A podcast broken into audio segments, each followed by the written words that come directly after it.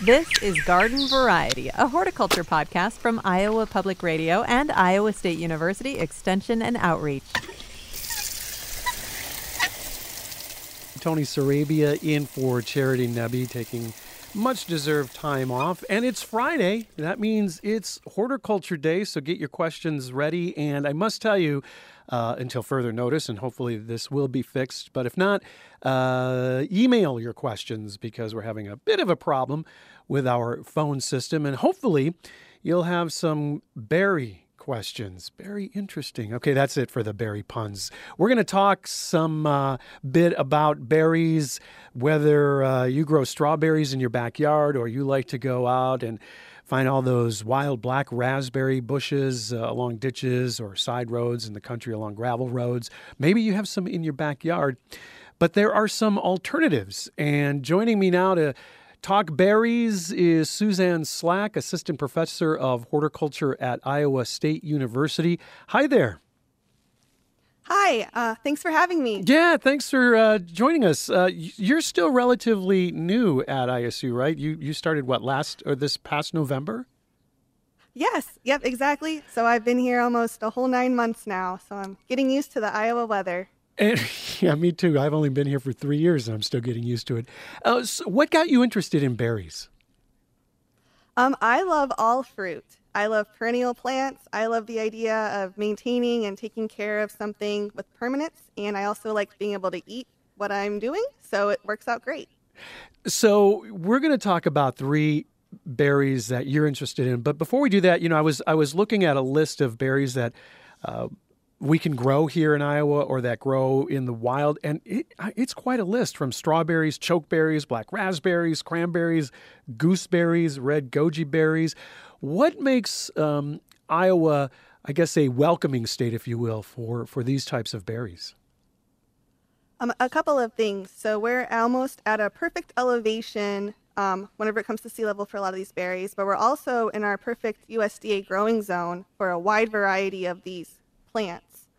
Um, most of them can survive our harsh winters, mm-hmm. uh, and that makes it just great for this environment. So, and the bushes tend to do well with our high winds. So it seems like they just do a really good job thriving here. One of the one of the berries that's that's kind of on the list, but not really. I understand it. It can't really be grown like it can be grown in in parts of Michigan, and that's the blueberry. Uh, yeah. So um, blueberries are hard for us in Iowa, and that's actually because of our soil pH.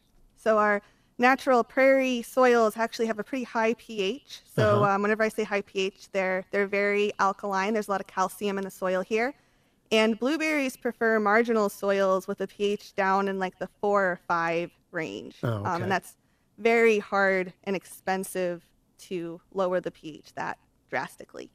But can we still grow them as a, as a backyard gardener as opposed to someone trying to do it on a, on a larger scale? If you're really, really dedicated, actually, one of the altern- uh, one of the alternative berries that I'm going to mention is a really good substitute for blueberries that'll do well in our soil, which is the honeyberry. Okay, let's let's talk about these berries, and, and let's start with the honeyberry because when I was when I was reading up on it, uh, there was a, a, little video, and I didn't have the sound up, but there was a, a, little bit of script, and it said a woman tasting honeyberry jam for the first time, and she made this facial expression that just said, "Oh my gosh, this is great!" So the honeyberry, uh, what what exactly is a honeyberry, and why haven't we really heard about it here in Iowa? I'm not sure why you haven't heard about it here in Iowa, but it is a fantastic um, alternative, smaller scale crop. So it is um, uh, typically the taste is interesting. I feel like there's nothing quite like it. A lot of people say it has like a blueberry, blackberry ish mm-hmm. taste, but it's not quite that. Some cultivars can even have some cherry notes to it. And um, for those who've never seen one, they kind of look like a cross between a plum and a blueberry. So imagine a really oblong blueberry. But the size kind of, of a size of a blueberry, not the size of a plum, because that would be quite a berry. They're they're kind of in the middle actually. They're, they're oh, wow. some of them some of the cultivars can get pretty long, like almost like half of your finger. What's the history of the honeyberry? Where did it where did it uh, come from originally? Oh, that's a, a really good question. I'm actually not quite sure. I think um, it's more of a uh, European cultivar, um, but I would have to get back on that. So the honeyberry is actually kind of new for me because I'm from a place where we can grow blueberries, and more people are familiar with blueberries. So what makes what makes the honeyberry special for you? Um, well, the taste is really excellent, but the, the really cool thing for us in Iowa is it can grow in our pH of 8 soil no problem. So if you want, and they're blue, they look like blueberries color wise. So it's a very good alternative without someone having to go through uh, upwards of thousands of dollars to amend their soil to grow a blueberry bush. Okay, so if I wanted to grow one of these bushes in my backyard, can I? Eh, eh, you know, where where I'm at right now, uh, my husband and I have grown strawberries. This is a second year, and they were okay this year, but we grew them in a raised bed because the soil that we have, it's just not great. And so I'm wondering, can you grow these types, the honeyberry bushes, if you have to, in a raised bed? Um, you can, but actually, uh, they prefer uh, more heavy clay soils, and they prefer a little bit of the more maybe uh, less ideal soils. Uh-huh. So if you need a raised bed to grow strawberries, I would actually bet you could probably plant them not in a raised bed and they'd be fine. What about watering? When when we were growing our, our strawberries, we just let them be, and the plants were really great. You know, they were really stretching out, but the strawberries were just really tiny and kind of still tart. When you're growing any kind of berry bush, and if you're doing it on a small scale, say in your backyard, do you treat it as as as as flowers? You know, do you have to water them regularly at the beginning, or do you just really rely on rain? Um, so that's a really good question. So usually we say the five year mark because these bushes we want them to last for upwards of 20, 30 years, right? Um, the first five years are really important to make sure they're getting enough water. Um, after that, if it's a drought or if there's a long period of time without rain, we, mm-hmm. we should think about them, especially if we're interested in having really nice, plump, sweet fruit. We are talking about berries, specifically some alternative berries, alternatives to the ones that we uh, normally see or try and grow in our own backyards, or maybe you're doing it on a larger scale, whether it's a strawberry, a chokeberry, uh, gooseberry. But right now, we are talking, we just finished talking about the honeyberry. We're going to talk about a couple of more with Suzanne Slack. She's assistant professor of horticulture at Iowa State University. If you have a berry question, uh, send an email at talkofiowa at iowapublicradio.org. Hopefully, we'll get our phone system up and running. Uh, but for now, email your questions. I want to move on to another berry that um, taxonomically is is more like a, a cherry, and that's the high bush cranberry.